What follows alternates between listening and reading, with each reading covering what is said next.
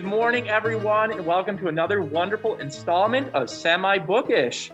Today, special guest today, Yay. Adrian's illustrious, very own Mayor Angela Sword Heath. I know Aaron's got the little. Yes, I got to milk it up a little bit, Aaron. Come on. Um, If only this were a video podcast. right. Oh, we can put it on YouTube now. Um, One of these days. right? We- We invited her to talk um, to get a little bit know to get to know her a little bit more. It's also Women's History Month for everyone not paying attention to the calendar. I know that the past year has kind of just blurred together, um, and we are coming up on that one year anniversary of. Yeah. Somehow it's already March and still March and March again. And The never. It feels like we never left March, just so you know. Um, so we'll jump right into uh, one of the more exciting parts of our our podcast is what are we reading now? And if you're willing, uh, Mayor Heath, I would love for you to go first. Um, Well, I. I actually uh, don't read heavily during this time of the year because I'm very busy with both mayoral duties and my full time job. And if I were to start reading um, the books, like I will try to. I, I get obsessed once I start reading. I do have a an addiction to reading for sure, and um, that was brought on by my mother. We did every book reading club at the Adrian City Library growing up, and um, we uh, my mom really instilled reading into us. And so when i start reading i don't clean. I don't do the dishes. I don't do the laundry. I just go to that land in the in the book. And I ignore everybody, and then I'm way too busy right now to be doing that. Um, I just go, I just really become engrossed in the book, and I, I really have a hard time putting it down. So um, I have to do light reading during this time of the year for that reason, or I would be getting nothing done. So I do a lot of um, self-help books. Uh, Rachel Hollis is probably one of my favorite when it comes to that right now, and um, I'm actually um, reading one of her latest books. And I know this is terrible, but I can't remember the name of it right this second. But um, she has done like "Girl, Wash Your Face," "Girl, Stop Apologizing," and um, this newest one is about um, like when you've made mistakes and, and how to recover from that, how to keep going on. And um, it's just very light reading. It's not, you know, it's not like an, a novel or anything that I'm going to, I can just read a chapter and put it down. Um, I can't do that when I'm actually reading. I, I'm too into the books. I just love them too much. So um, I will have free time come May, and then I will be hitting my books again. But I will say over um, Christmas break, because I had some time at Christmas time, I had um, read the latest Nicholas Sparks book. I sometimes just really like um, his books. Um, I actually don't like the movies because they aren't like the books. And um, I am one of those people that can never watch a movie after I've read the book because I will criticize it um, because I always love the book so much more. And I'm, I'm, and they don't portray it the same. So it really bothers me. But um, I did read that. My, my kids got it for me for a Christmas present because they know how much I love Nicholas Sparks. And um, so, you know, also kind of light reading, but something I've enjoyed. Um, I did start reading in the pandemic. Um, Wicked is one of my favorite um, musicals, so I actually started reading. Now that's a hard read, so it's it's it's been a struggle to get through that. But the the Wicked novel, um, I you know that was the basis and the inspiration for the Right. musical. It's very interesting because I know that musical inside and out, and so um, that book's been very, very, very interesting to read. It's just been a slow progression because it is a hard one to read, but I have been getting through that as well. I was just singing like Yeah. coming into work the other day. I was singing "Dancing Through Life." Yes. But yeah, no, um, yeah, that's a Yeah. that's a good couple books there. And I love Rachel Hollis. I know I'm not her usual demographic or her usual target audience, but I like her, and she narrates uh, her her own work. So like, Mhm. pick up a book, an audiobook of hers, she narrates it. I feel like that's kind of critical in nonfiction. Like I get it with fiction authors, you get whoever you want to narrate it, but I feel like like certain brands of nonfiction are probably Yes. narrated by their own authors because they know what emphasis they wanted to put out there. which I I actually wrote the next one. What I'm I'm literally on the like I just finished the other day was uh What the Eyes Don't See by Mona Hannah Atisha, um, talking Hmm. about the Flint water crisis and her journey from first discovering elevate, elevated um, in water and blood, and her journey to helping expose expose the truth. And it was really an emotional book. I mean, it's infuriating. We, we were inundated with all of that a couple years ago. I mean, Mhm. it's still to some degree ongoing. And like hearing her talk about it, like she narrates her own audiobook and she's wonderful. I even mentioned on Twitter, I'm like, you need to narrate more. I think you'd be great, Mona. And um, I literally just finished that like a day and a half ago, and I jumped into Van Hoang, um, Girl Giant and the Monkey King. I'm. It was recommended for an audiobook review blog that I partic- participate in, and I'm like, you know what? I'll grab it. It sounds fun, and I'm like 30 minutes in, so I can't really give a good, you know, take on it yet. But th- those are the two things I just finished, and the one I'm stepping into now. All right. Now, do you like audio? I, I can't do audiobooks. I struggle. I've tried, and I know a lot of people that have long commutes will do audiobooks, but uh, I am a very visual learner. I'm not an auditory learner. I um I just cannot I, I can't stay focused. I I think and I can't even do like Kindles. Like I need a book in my hand. I think I'm just very old fashioned. I want that book in my hand and I, I want to be able to flip those pages and put my bookmark in. And um, I struggle when it's like on a screen or anything, but especially audio. Now, I did use audio though. Uh, I did for motivation because I coach at Siena Heights University. Yeah. For motivation for my teams, Girl Wash Your Face, I actually had them listen to it on audio while they stretched every practice. So we eventually got through that book in a couple months time period because they don't stretch for very long. But so they would listen to like maybe a chapter, half a chapter, and they actually really got a lot out of it. They said, and that was a little bit different of a setting, and it seemed to work. But in general, I know I don't know how the rest of you are, but I just I think I'm too old fashioned. I need that book in my hand. I really struggle with any other medium. Well, you know, it's kind of funny because if someone in the library says, "Oh, I listen to," I'm like, oh, "Audiobooks? Audiobooks? What?" Um, I've gotten into them about seven years ago, and I I write reviews for Ears on the Odyssey. It's a mock Odyssey. Uh, it's Odyssey is a audiobook award, um, and we write reviews on potential candidates for the what might win that award, and you know, it's a wonderful journey. I get to enjoy a book, but I also get to enjoy a performance, which um, quite a few of us here have a theatrical background. Like everyone So- in this call has. Yeah. Pretty much. So like when you talk about audiobooks, like I love to talk audiobooks. Like I, I have favorite narrators, Bahni Turpin, the gold standard. I'll never quit talking about her all the time. Yeah, I, I'm drinking that tea. I'm taking a drink every time you say her name. yeah, God it's only water. That sounds like an uh, idea. So yes, like when you talk about audiobooks, like I commute, I commute from Jackson, as a matter of fact. Mhm. And, but when I get home, I I clean the house, I play video games, I walk the dogs, I like I've majority of literature I consume is audio. I think if I had a long commute, I would too, because I know that's a lot of my friends that have long commutes. That's what they do. They listen to books. So Jen, what are you reading? I was going to leap on what you were saying, Andy, because I also read What the Eyes Don't See last year. Ooh. It's the Great Michigan Read through Michigan Humanities, I think is the group that puts it on.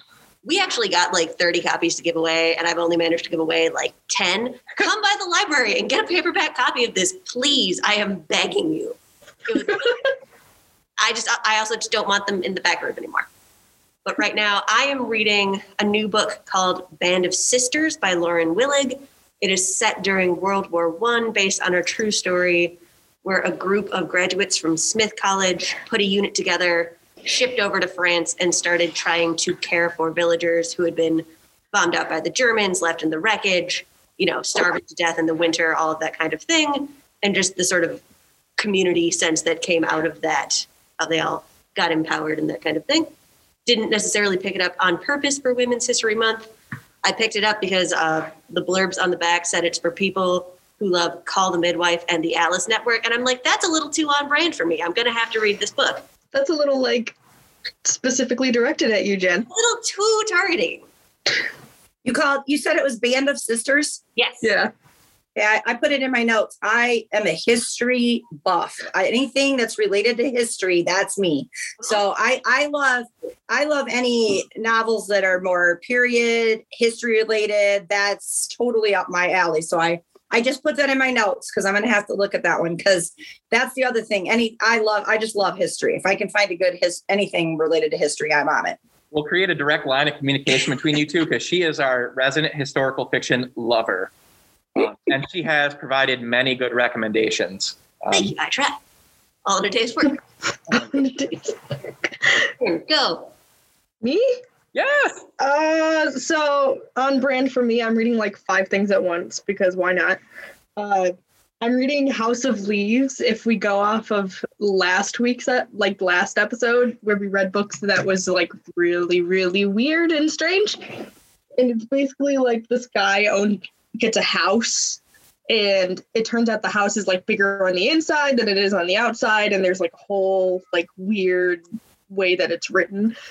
And the only true way to read it is to read the colored version because there's braille and there's colors and there's a lot of really weird stuff going on. Um, and then I'm also reading because I saw it up in YSD the other day. Uh, Seance Tea Party by uh, what's it by? Who's it by again? Reimena Yee. And it's like this girl who wants to stay young forever, so she makes friends with the ghost in her house, who's also a child. And so she has to come to terms with the fact that she's growing up, but her best friend is staying young forever because she's a ghost. And that's what I'm reading. Cute. Yeah. I'm also reading World World History of Photography, and it's like down here, and it's really big. And for context, for people on the video, Oh no. it's Okay. Oh, Yeah. it's Casual. Hermione It's- light reading. Which also too, we could have extended that bit of information. Sometimes we don't talk about what we're reading. If we're watching a show or we're, you know, sometimes Aaron says, "Hey, here's what game I'm playing." I'm playing Saints Row 4 for anyone who wants to know. Oh, because any kind of a, a- any form of media or entertainment is good, and even in video games, which I, I defend video games because there's the games that I like to play. They're like a strong narrative fantasy element, and there's always an engaging story. And if I find it boring, I stop halfway through the game. I'm like, nope, I'm wasting my time. But so yeah, Aaron's a pretty good gamer over there. I love it. Oh, I, I noticed Erin's gaming chair the minute she came on. Yes, I, I I knew what that was, but Erin knows my my children, and um, uh, one of my my oldest son is a big Yeah. gamer. So yeah, she knows. So I, I recognize the chair. I knew what it was. I try. So something you said a little bit ago, I'm, I'm we're shifting a little bit to you, and you'd mentioned that your mother, you had some positive memories, and used to come to Adrian City Library. Um, Do you have any warm, really? Can you tell us a little bit more about that? Like, what warm, fuzzy memories do you have of reading and or the library in general? Um, you know, it would just be going to the library to pick out books and like, and you know, she really, especially in that summer, she wanted us reading as much as possible because we weren't in school anymore. Um, she didn't push it so much during the school year because she knew we were reading obviously in school. But any breaks we had, spring break, we didn't really go away on spring break because of their jobs, and so we were expected to be reading during that time. Um, but you know, we would go to the library and not just pick out books and leave. We would actually sit there. Um, it's probably why I became um, a teacher originally when I when I went to college to study. Um, I studied education, and that's probably what it was. I am that weird person that walks into a library or an old school, and I'm like, I this is gonna sound funny, but I walk in and I go, I love the smell. I'm home. It is like this weird. Um, I just love that that that the sensation that it gives me um that that feeling that that home vibe because we spent a lot of time in the library. We would go there and you know you would start to like see it you know, my mom would say start reading it see if you're going to like it you know and and there were certain authors even you know as a kid and as a teenager that i was like drawn to but they didn't maybe have new ones coming out. So then you know that's back before the internet days so it's not like you could go research who you know is similar to them like what authors so you kind of had to start reading a book and figure out if that's what you liked or you know or not. So that's why we would stay there for quite a while you know and and um my mom would um you know we're back in the old fashioned days and we didn't have you know internet and all of that. And so like even for research for school work you know as we were teenagers we spent a long a long portion of our time in the library. And my mom would read while we were there doing our schoolwork my brother and i. And we would be doing our research for um, research papers and, and things like that there in the library. And it's just we we would go to also the county library. We'd go to both. We had cards to both. We we we visited both of them. Um you know it just we lived closer to the city. That's probably why to the city library than the county. So that's probably why we did that. But also it, it seemed to be a little it had more accessibility for at least for my memory as a child it seemed like it was a little bit more accessible. And um, we knew it we were more familiar with it. So we we tended to go there quite a bit. And so like i said for school but you know they're reading we would we would do the they would do the like um, art projects and things like that. And then um, i took my children when I moved back here, I moved I moved away after college and I came back here with my children in 2004 and I immediately put them in. They had done Chicago Public Library programs. I made them always be in it just like I grew up, but it was a little bit different there being in such a big city, but I put them right into you know the the Adrian City Public Library, you know, reading programs and but we would go because they would do like arts and craft time. You know, they would have all these different things in the summer as part of that program. And so I put them into that. And then I even helped out and volunteered because being a former school teacher, you know, um, I had actually helped it uh, several times there too, as well. And I've even come in and read in the children's um, section when we could pre COVID. Or on, and I've also done the Reading is Fundamental program um, and gone out to the schools. And I've done it there in the basement of, of the library. And I did it once up in the loft in the kids section of the library. So, um, so we, you know, I, I, I just think reading is something that it's it's sad to me because I feel like a lot of people are getting away from it. I feel like it's starting to get a rebirth and people are starting to come back. But um, I do think that um, that in different different ways it is starting to kind of rebuild again. But I feel like a lot of people have gotten away from reading over the years. Um, I can't believe how many people are surprised how much I will take books with me and I'll read. Even my you know, I went away last weekend just for a day and I took two books with me because when you have a spare moment, you should be reading. And I do that if I'm on an airplane or if I'm on anywhere, but I can't believe the amount of people not reading when they're sitting at an airport or on an airplane. And you used to see that all the time. So I blame, I mean, I, I do have my lovely smartphone, but I do blame almost like mobile devices a little bit. Mm-hmm. I'm not vilifying mobile devices. We, we're all fairly tethered to our mobile devices, but um, there was an article in Book Riot uh, that I was reading a couple weeks ago, maybe talk about what's your emergency book, like, like when you go to a doctor's appointment, when you go to wherever, like if you have a boring party that you're forced to attend for family, what's your emergency book? Um, and yeah, I. There's a reason that when I'm purse shopping, I go, "Is this big enough to fit my book?" And mm-hmm. yep. not, I'm yep. not buying that purse. I used to keep one in my um I had a big enough I would get a small size book and I could keep it in the my console of my car. So even if I got like stuck somewhere where I was sitting in my car, maybe I was going to be stuck like at a doctor or something, I could just grab it out of the console of the middle of my car. So I always had a book with me. I love it. That's great. Also, uh, you mentioned Chicago Public Library, the Harold Washington branch. Mm-hmm. Yes. I didn't live by that one, but yes, I know I took my children there a couple times. Yes. I would personally love to live on the top floor of that yeah. library. It's somewhere in between Beauty and the Beast levels of awesome and maybe yes. a bit of Gotham City too. Just amazing amazing. Well, I've always liked University of Michigan's library until they found three recluse spiders in there recently. Now I'm a little freaked out and don't want to go back in there. But that's what it kind of reminded me of when I saw the University of Michigan's library as well. Like it's it's that it's that Harry Potter feel of uh it's I don't know the gothic or the I there's just something but there's something so studious and like serene and calming and I, I guess I just like the big old architectural buildings that uh, and they that that old feel and with the books and the library and just I don't know I think I'm old fashioned There was something I used to. I went to U of M for library school, and so I worked at the Michigan libraries when I was going to library school. And every time, like I got to walk up the stairs to Hatcher to go to work and go in the big, beautiful entryway. Like I just felt, you know, not just like some little, you know, ten hour a week grad student doing their best to get through, but like it's just so nice.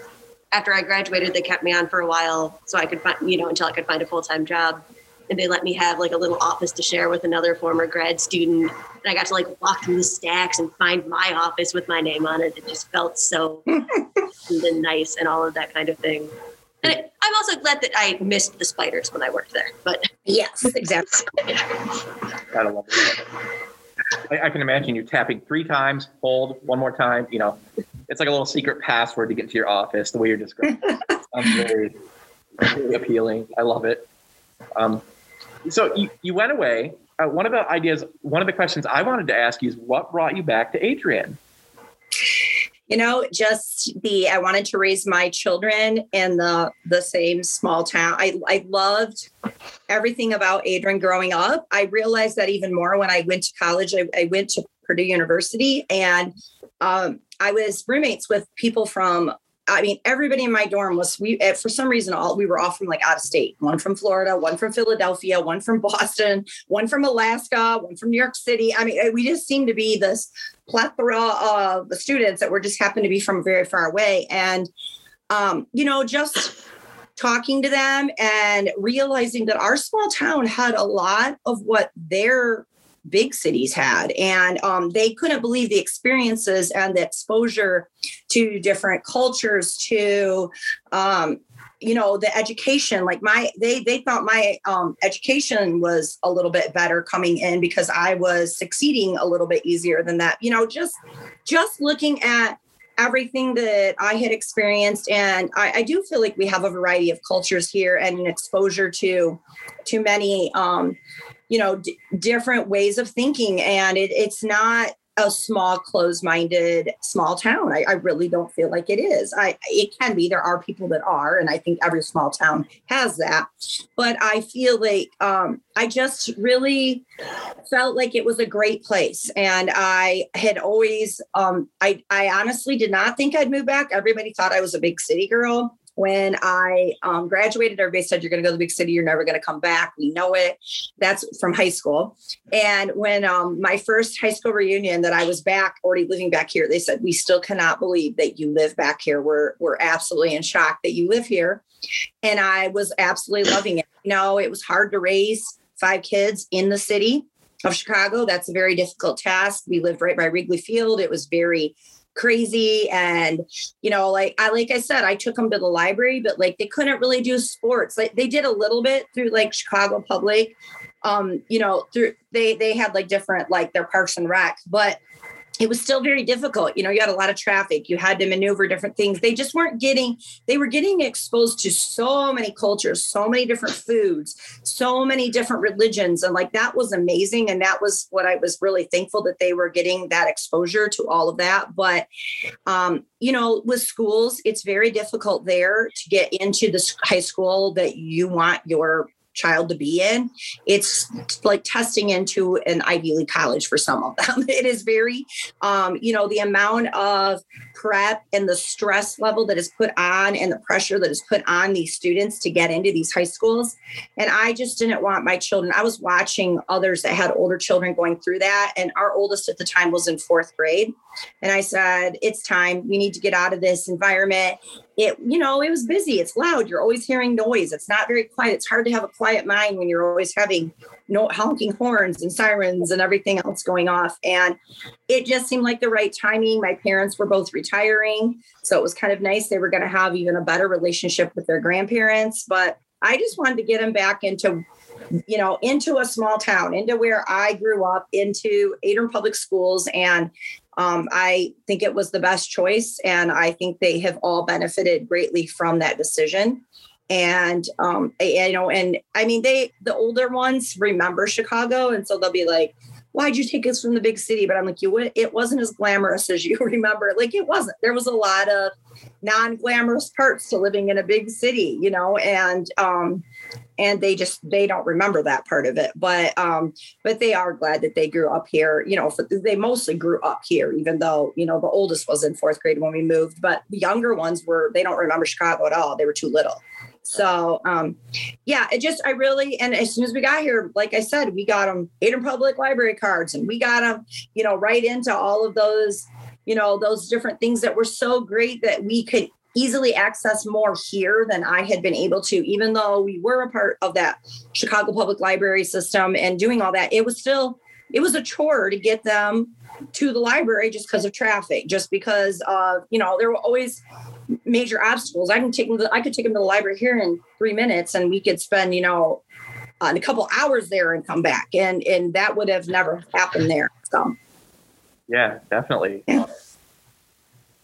Adrian it's a pretty nice little place. I, I it, it, my background really is limited to the Croswell coming down here for shows, but which I suppose is a good reason to come down here Yeah, too. Yeah, No and we'll get back. We'll get back. It'll open back up. It will. We will.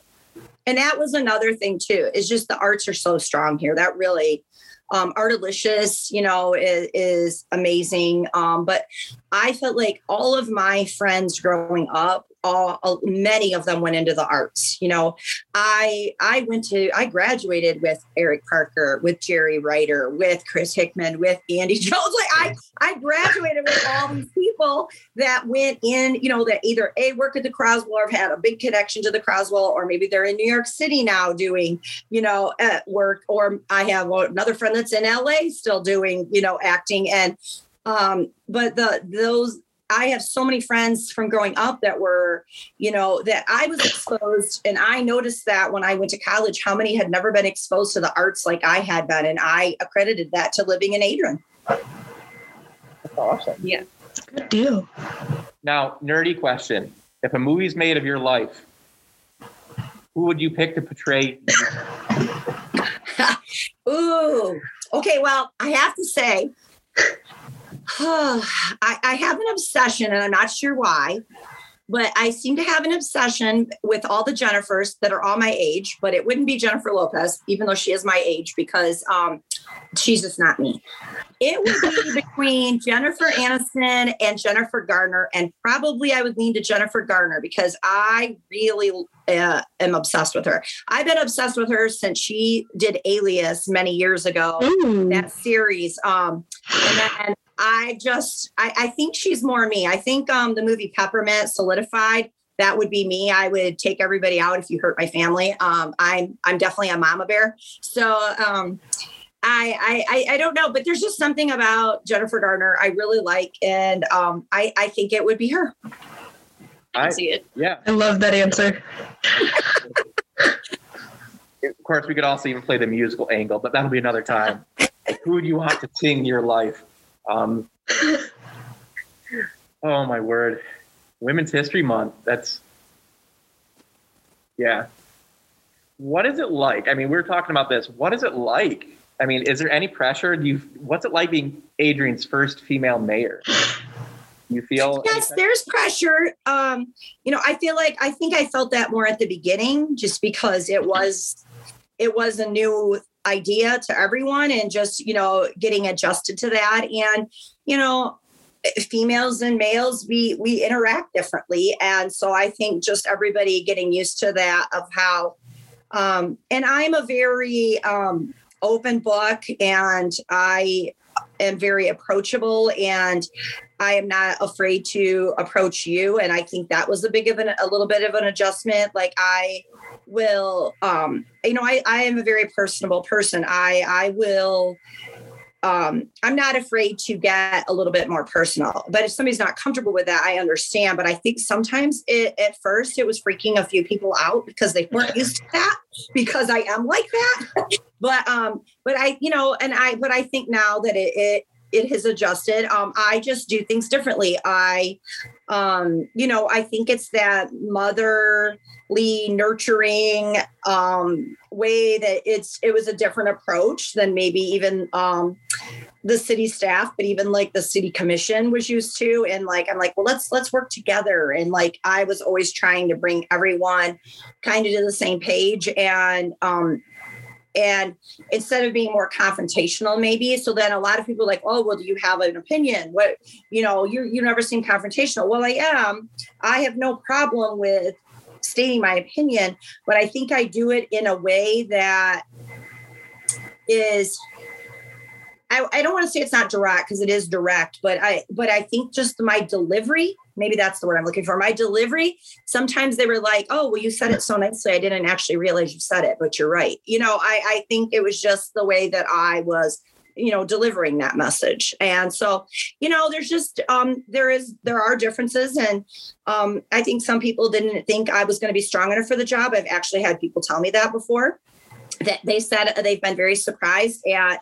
They were afraid being i think being a woman they were afraid and they thought i was too nice that i was going to get my feelings hurt that i was going to um you know that i was just too nice. I've heard those words like literally too nice and those quotes like that. And um then they've realized oh you're stronger than we thought. You have you have a backbone and i can take it. I mean i've worked with college kids and my own children for a long time and they're probably the meanest human beings there is when it comes to and what i mean by mean is they're going to tell you exactly what they think and they don't put a filter on anything and they don't hold back.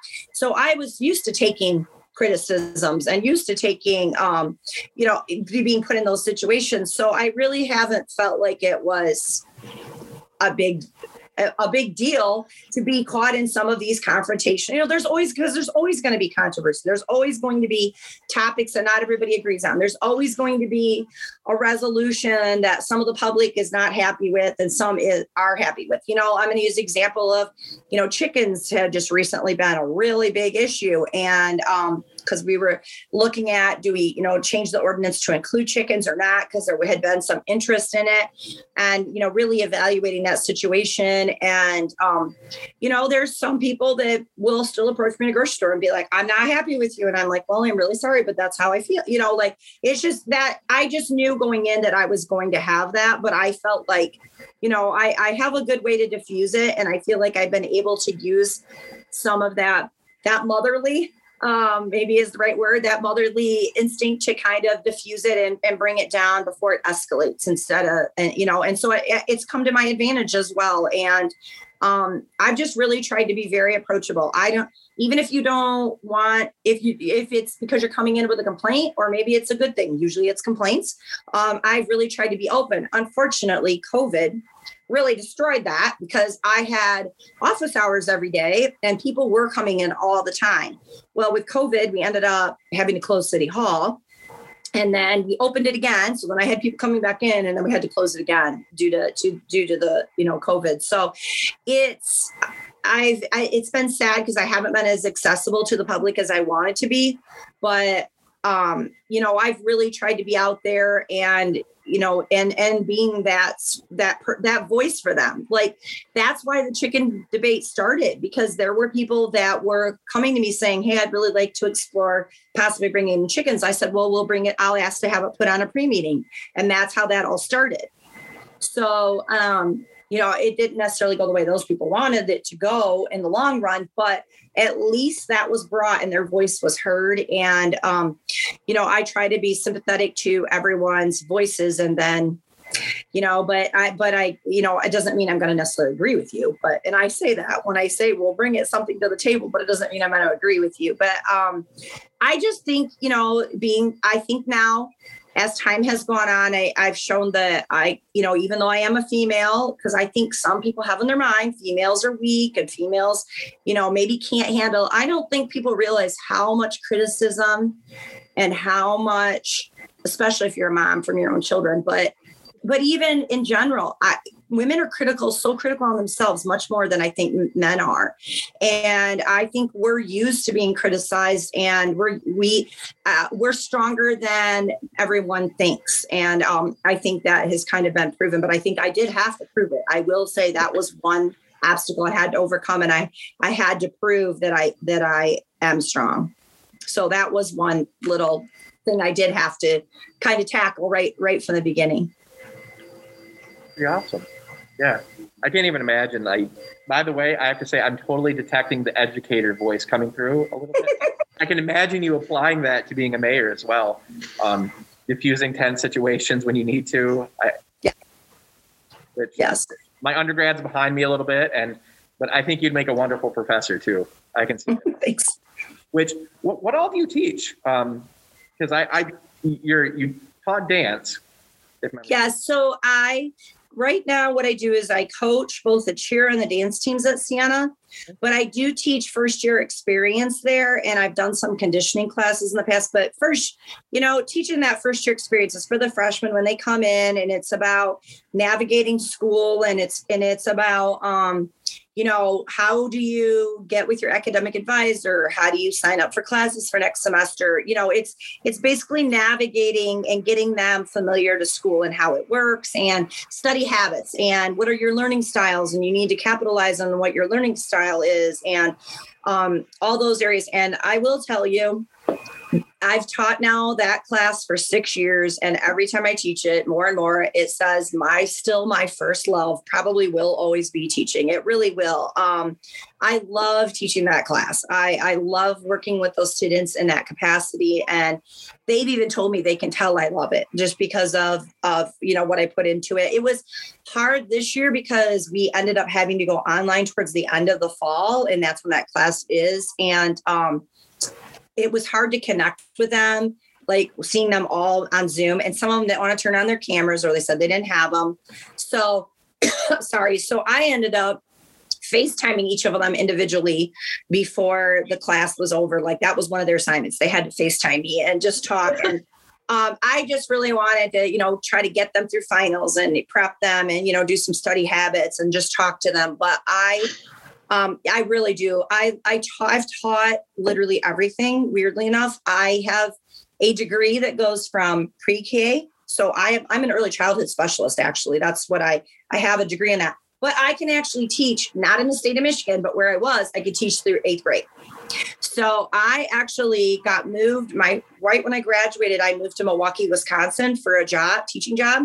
And that school, basically they had teachers retiring, so they kept moving me around. So I went from first grade to third grade to junior high for the last couple years. And literally i feel like my love was junior high and i kind of wish i had pursued secondary ed a little bit more because then i realized how much i loved it but i moved to chicago then at that point and when i did i got a job at a preschool that um, was a very top-notch preschool and they had to have a NAEYC accredited person in the building and that happened to be me so it worked out and um, i literally realized that my loves are either preschool or secondary. Uh, and I, everybody said that's so wide. We don't understand how you can do that. Because I actually didn't like third grade. I didn't even like first grade. I didn't really like those middle grades at all.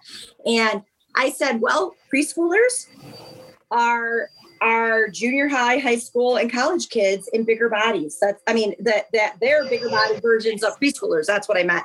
Literally, I, I feel like they're the same human being in a lot of ways. Um, it's it's not that they're immature they go backwards like that but i could i could actually work with them almost the same. It was just preschool was smaller bodies and the others were larger bodies but um a lot of times they need the, some of the same nurturing and some of the same supports and um you know and dealing with emotions because that's happening again during those times but um i really everybody always says oh we can hear the preschool teacher in you when you talk to us though because i i still i i so I have a couple adopted neighbor children that are preschool age that I'm constantly, I'm the fruit snack lady, and then I'm giving them books all the time. And they know I'm the fruit snack lady. They always know I have plenty of juice boxes and fruit snacks at my house. And um, so when it's warm out, I'm always, you know, giving them that and doing little songs with them and reading books. And um, I, I, I do love that. But yeah, but I've just kind of taken a new twist on it. And I, I've been in the college now. I've not at Siena, but I've been in college teaching and coaching now for 12 years. So it was just like a new direction that I took like when I was 40 years old. I just went that direction. And then everybody said, How could you decide to be mayor? Like, that's a very big change. Like, that's kind of crazy. And honestly, I, um, always had a strong leadership background. Um, I, when I was at Purdue University, everybody had a representative except the off campus students. And there was a very large population of us that lived off campus. And um, but the sororities all had a voice, the fraternities all had a voice, the co-op houses and all of that. And I said they need to have a voice. So I actually started the off-campus student coalition. It's still running to this day. So we started that. I was actually their first homecoming rep. So I always had that drive in me. I was a leader at Adrian High School when I was there in high school. Um, you know, I was a leader in college. Um, it seemed like every time I went somewhere, I tried to get involved in leadership in some way. Um, Chicago Public Schools, I was on their school board, but their theirs is different. They do have an overseeing school board where that's like your job, but each school has its own school board that reports because the schools there are very large. So each school has a school board and they report to Chicago Public as a general. So I was on the school board for that school, um, the local school that was close by. Um, you, you, did get voted in, so it was a very similar process. And then, um, but I always was that person that always wanted to be involved. And when I came back to Adrian, I said, I'm not going to get too involved. That was a joke. Um, I was here one year. I was here one year and I was PTO president at Alexander. So that didn't last very long. Oops. So um, I so I I did get involved, you know, and but I wanted to take a break for a while. So I really had kind of stayed in leadership positions that were based around my children or, you know, different things like that. And I just really had tried or or with my job because I um, was on the forefront for the NAI, which Siena Heights is a part of the NAI. Mm-hmm. Um, I was on their national committee. I still am actually on their national committee, um, but I was the president of that two years ago. Um, and now I'm the past president, but I'm still on that committee. Um, I always tend to be that person that's on those kind of, you know, different. I, I just want to be involved. I want to. I want to make a difference. I want to see the change that I know can happen. And so I was just waiting for the right time. I had five children in seven years. They were all smashed together. They were all very active. Um, Erin can attest to that. She knows my children. They were very, very, very agreed in sports, in musicals, and whatever it might be. Um, there, I just didn't have time to pursue anything like being mayor at that point or anything city related. I just didn't have the time, but I was always interested. So it worked out perfect. My daughter was graduating high school, the youngest was graduating high school right when um, the the election time was beginning and i mm-hmm. talked to my husband and we made the decision that he knew that i really was interested. I'd been going to city commission meetings. I was you know very interested in getting more involved and making a difference in our city and my children were all grown now and i was going to have that extra time so I basically replaced all that time that I used to put into running to sporting events and musicals and everything else. And I just replaced it with city time now. So I, everybody said, How do you have time? And I'm like, Well, I just swapped one for the other because I don't have the others now. So. Yeah. I, I need a vacation just thinking about all that running around. Honestly, I feel like having junior high teacher education probably actually like really translates well into mayoral skills. Like I can see that actually being a pretty good pathway. I mean, mm. if someone's upset, you just hand them a snack. Exactly. Here's a juice box. Here's the fruit snacks. There you go. Well, honestly, a lot of it is listening. I will say the number one thing is just they want to be heard. So if somebody has a complaint or an issue or a concern, they want to be heard. And a lot of and that's what what do what do preschoolers want? They want to be heard. You know, like what do uh, teenagers want? They want to be heard. Um, it, it really is a, a very related, like a, a very a skill that can be transferred over very easily. And that's what I've done. A lot of times that's all I can do. Because I can already tell you a lot of times if somebody comes in with a complaint, I already know when they start talking, oh, I can't, there's nothing we're going to be able to do about this. But I just listen to them and I never interrupt and I just listen and I listen out and I say, I really understand. I, I really wish there was something, you know, we could do, or I do refer, maybe there is something that can be done. Um, but listening is definitely the biggest key to all of that for sure. And everybody just wants to be heard. That's really what it comes down to. Absolutely. Yeah. yeah. What about the future? What are your plans for the future? Well, I'm running for reelection. Um, mayor term is only a two-year term. So um, uh, I will be on the ballot for November. Um, well, unless there's more that goes on the primary in August, but um, so it'll depend. I'll either be on one of those, but um, they. Uh, so I, I really want to continue. I really feel like I could not accomplish everything that I was, you know, I was really hoping to be in the community more. Like I was wanting to do coffee hours and town halls. I did one coffee hour at City Hall to get people more comfortable with City Hall and feel like it's an approachable building. And I offered cookies and and um, coffee, and I was there all day to talk to people. And some came in, but you know, I, I'm just trying to open that up and make it feel like a more accessible building and maybe not a scary building. Um, I went to the Adrian Senior Center and um, we opened that up for a like a town hall, like a coffee hour. But then COVID hit. So I only got those two things in before we had all these restrictions and we weren't allowed to be in groups anymore. So that was, you know, that kind of, you know, blew that out. But I was getting great, great feedback out of those, um, especially that one I did at the Adrian Senior Center. Everybody that came there for that, um, I, there was some really great feedback. And and honestly, when you can open those lines of communication, some of them just have some people that brought concerns, they just had a misconception. And when I told them, oh no, this is what, or you know, this is what's happening, or this is where this is going, or you know, oh yes, we just passed that. That street's getting fixed. It's already on the list for this year. They were like, what? Like they didn't know because not everybody listens to the city commission meetings. Um, not many people do at all. And um, so it was just really great to have that communication. You know, I'm not going to say it was always like I was giving great news because sometimes I wasn't, but you know, but it's just a really great to have that communication and, and open that up. So I want to do more of that. And I feel like obviously I couldn't.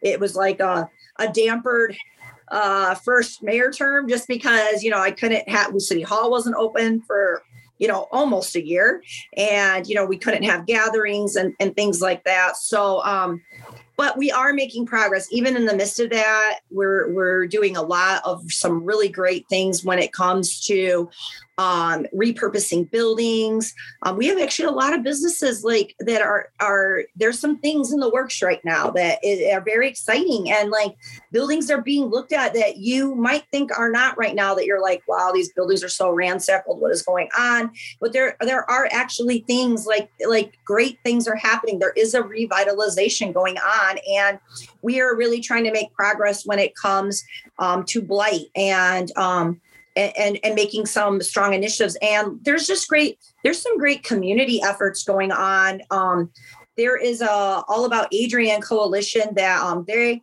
have a, already have a, an agreement with ProMedica, and ProMedica is going to help them, and they're going to build a community garden over on Erie Street. And it, there's just some really great things, and that's not even like an entity of the city, but I go to all their meetings, so um, there's just some really there there is an excitement stirring even in the midst of the pandemic and and things are are moving in, in an exciting way. And you know i i hope all of our businesses we did lose a couple businesses because of the pandemic. Um i hope all the restaurants you know and all the businesses can make it through. Um but i feel like we're starting to finally get get out of that a little bit i hope. But like we even had something so exciting. I didn't realize it till I went to the grand opening, but we have a barber college here in Adrian now, and it's the first one we've ever had in Adrian. And I didn't realize when Legacy Barber College opened, because I went to their grand opening, that they were the first barber college we'd ever had in Adrian. And they literally have a waiting list to get into their school already that I heard, I think is 2022 or 2023. It's that far out now.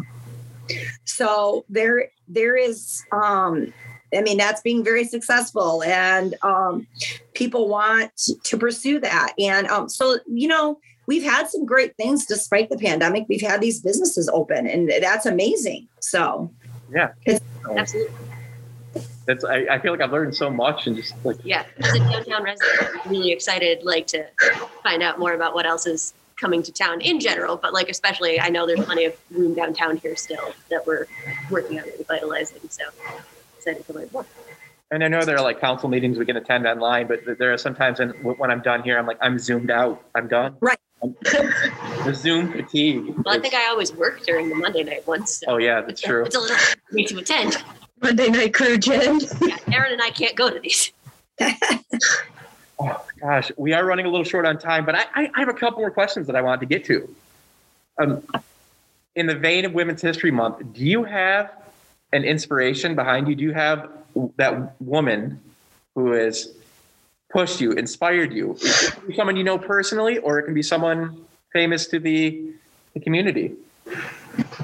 You know, there's if I were to pick probably a, a famous person, and this might have some influence because I was in Chicago at the time. Mm-hmm. But but honestly, Oprah Winfrey, if it was a famous person, has been a very big influence. Um, just um, I mean, I, I am always doing quotes of hers. Um, I'm a big quote person. Um, everybody laughs all the time. They're like, "Okay, Miss Motivational." They're always making fun of me because I'm always putting out motivational quotes, and um, I I live by them. Everybody says that about me, but I think that was some of it. You know, my, some of my draw to Oprah, but trying to see the positive in a negative situation, and um, you know kind of and going against the odds and and and thinking outside the box. That's definitely what you know oprah has done through the years. And um, just definitely a major influence um, on me for sure.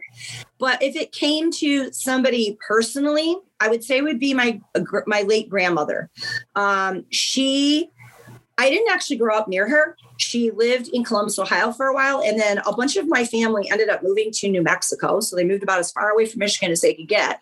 And all my aunts ended up moving out there. We were the only part of our family still living back here. And um, but we would go out all the time, you know, to see family. And I stayed very close to my grandma throughout all of her living really far away. And she'd come back for a good portion of the summer and stay with us. But um, my grandmother was a very resilient, she went through some very hard times. She was a single mom with teenagers. She was a person that really had to, you know, didn't have a lot of money and really had to survive. And she used her talents that she had. She was a, an amazing artist. In fact, I have a lot of her artwork in my house.